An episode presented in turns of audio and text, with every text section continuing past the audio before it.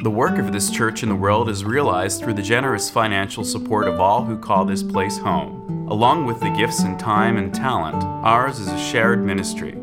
You have a role to play here. Church membership is open to all. For more information, go to uusf.org.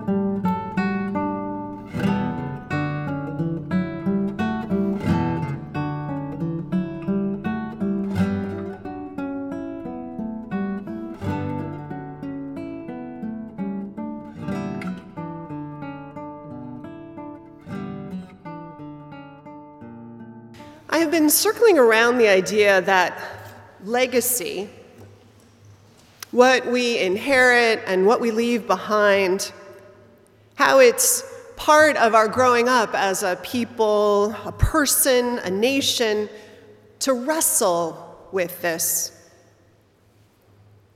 And how what we inherit shapes often what we seek to leave behind. A part of growing up, even, is the process of knowing, coming to know how we were shaped and by whom and why, and unpacking the mystery as it's revealed to us in family reunions and stories, ours, our parents, grandparents, if we knew them, like Don described in his piece. Early in life, what we inherit is the water that we swim in, and we don't often have reason to question it until we do. And if we are lucky, a larger, fuller truth, more honest vista gets revealed. Scales get lifted from our eyes. Things get more complicated. Revelation, of course, as we know, is ongoing. And when it begins, the growing up begins too. In February of 2009, Attorney General Eric Holder said to his staff in the Justice Department in honor of Black History Month that despite all, we can celebrate, quote, in things racial, we, in the United States, have always been, and we, I believe, continue to be in too many ways, a nation of cowards. It was a call to see that reckoning with history and legacy for the courageous, requisite work it is for grown ups. On this Sunday of Martin Luther King weekend, it seems especially apropos to talk about that work. Years ago, I saw a documentary about a family who entered into this work, a white family led by some members, with others agreeing to go on the journey. The documentary that was made about it was called Traces of the Trade. I don't know if any of you have seen it. It's directed by Katrina Brown. Katrina is one of the descendants of the DeWolf family, a historically prominent family from Rhode Island.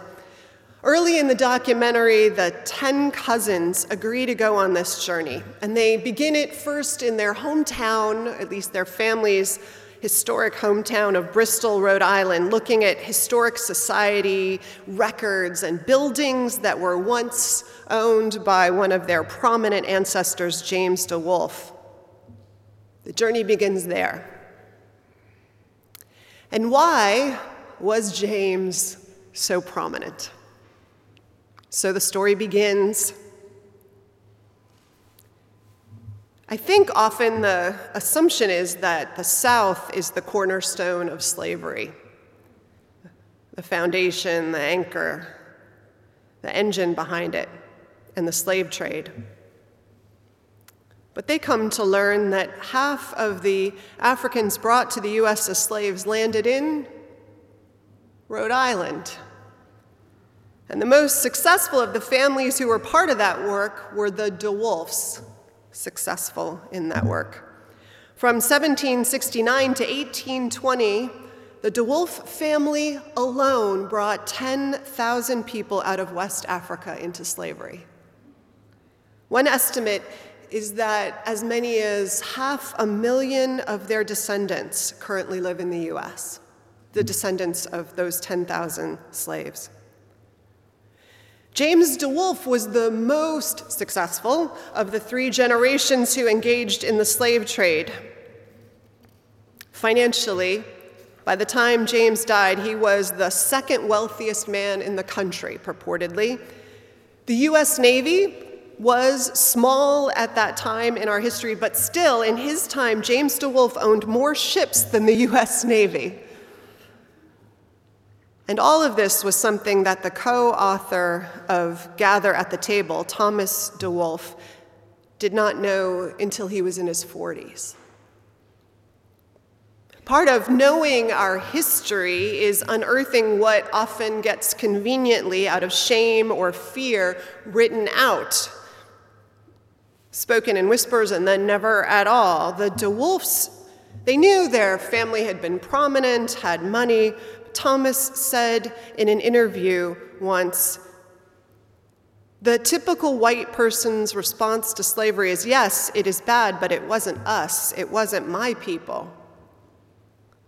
Except it was his people.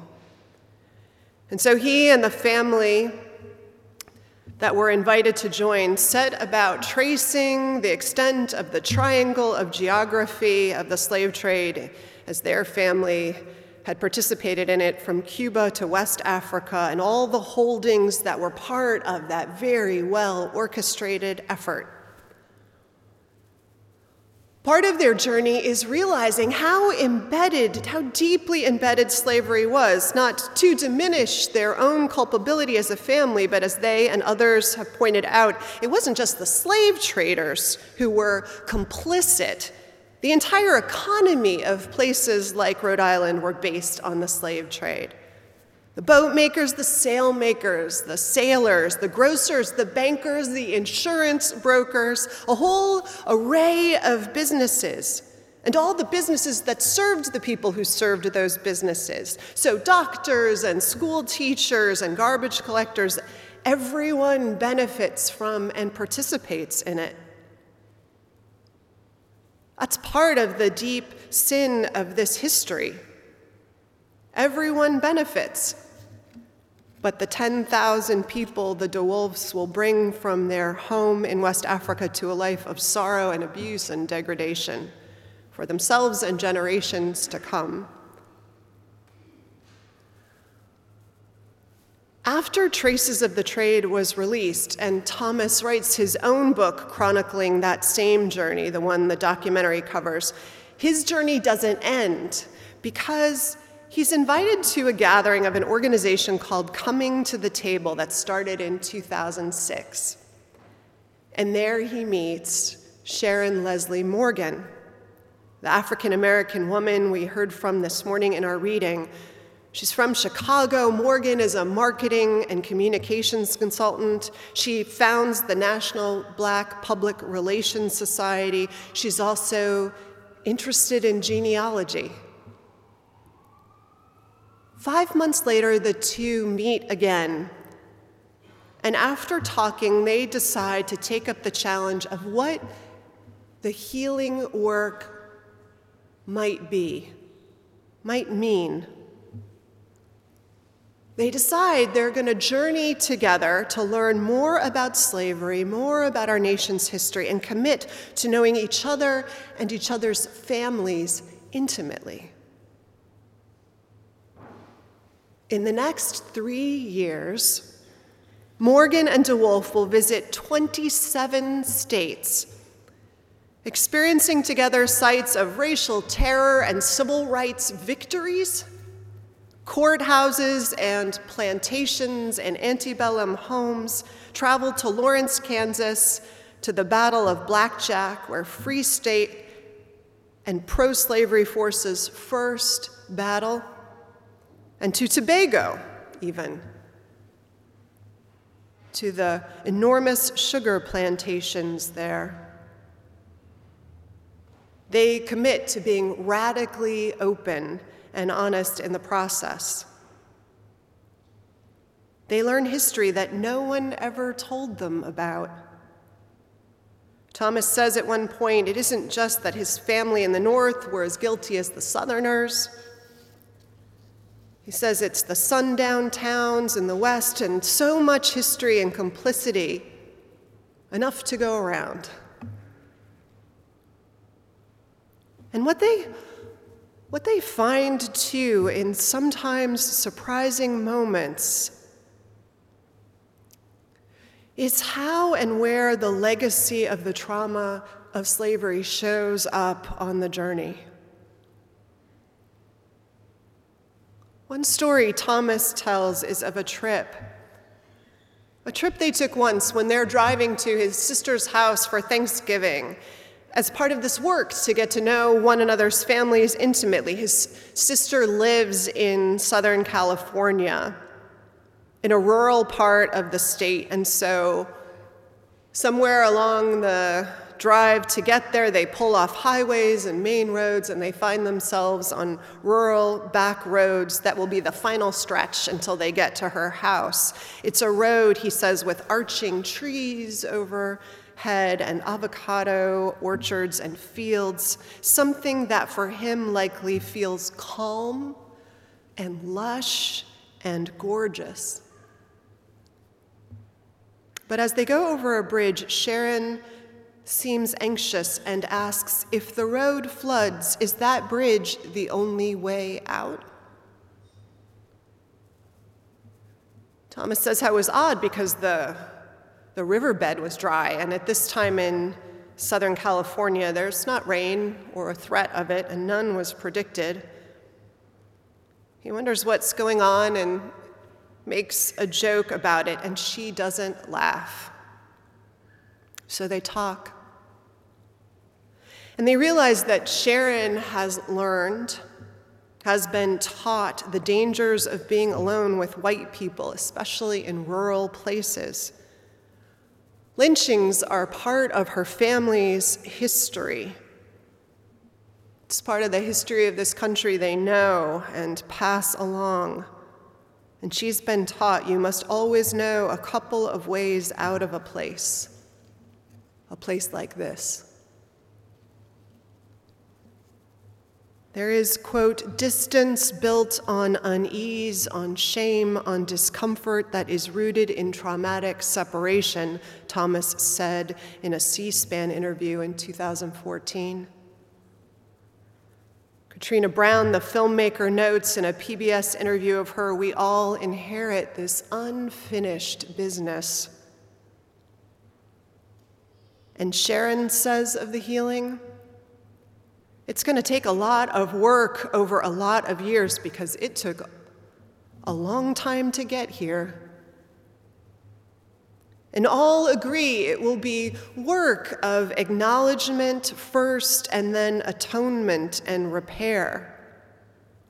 If the DeWolf's experience as a family is any indication, it takes this intention to uncover the history that now would prefer to be forgotten and time and intention and commitment, including in relationships across the race divide, to begin to understand the deeper legacy of that history.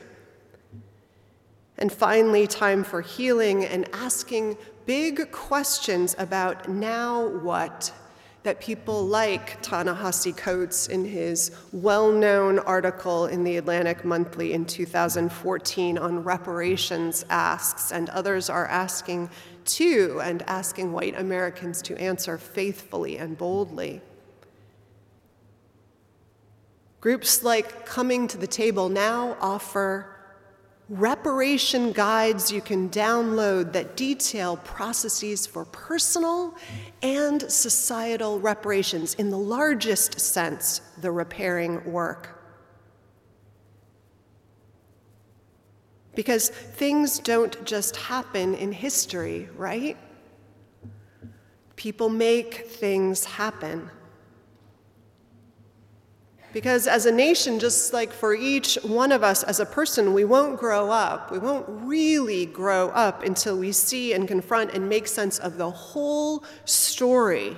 Because in this conquered slice of North America we call the United States, a country whose wealth was and is still built on the exploitation of others, whose founding story is not just courage and vision, but genocide and cruel and horrific evil. We will have no ability to claim the best of what is possible for us all until there is honesty, atonement, connection, healing, repair, reconciliation, and reparation. Which, of course, means that the white folk in the room, all of us who are white, have to own our part of the work, which didn't end with the civil rights rallies or when we saw a little bit further than our parents did. Everyone's hands are dirty, everyone's sleeves need to be rolled up, and love guides this long journey and it is the best reason to stay on it. But you know all of this. So let me just tell you a little of what you can avail yourself of. Some folks are reading the Indigenous Peoples' History of the United States this month. We're discussing it 10 days from now, Wednesday night or Thursday lunch that week. Read it, finish it. I have a few pages to go, and come. Rochelle, where are you? Rochelle Fortier Wadibia, who's our vice president on the board of trustees, she and I are getting a wholeness task force off the ground that is answerable to and in relationship to the board to coordinate this part of our work, the work we're talking about this morning, and also coordinate the healing that happens when hurt happens here among us, which it does. Places like the Racial Equity Institute do great training, so does our denomination. And there are opportunities for UUs of color to support one another at annual conferences and online communities that help hold the pain of a denomination that is not yet completely reconciled to the hurt it inflicts regularly on its members who are people of color. And to help chart a way forward. Finally, of course, you and I can begin digging into our own stories of legacy and then sharing those honestly as we do this work. And then we ask what we hang on to and what needs change and what needs repair before we take this legacy of life we have been given and history and pass it on.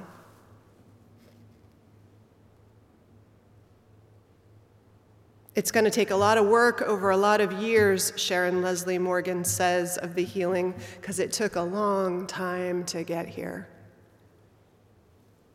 But the land to which we hope we are bound demands that this is the only road to freedom and justice. So here we go. One more step. Bless us all in the journey. As King said, we cannot walk alone, and we walk. As we walk, we make the pledge that we shall march ahead because we cannot turn back.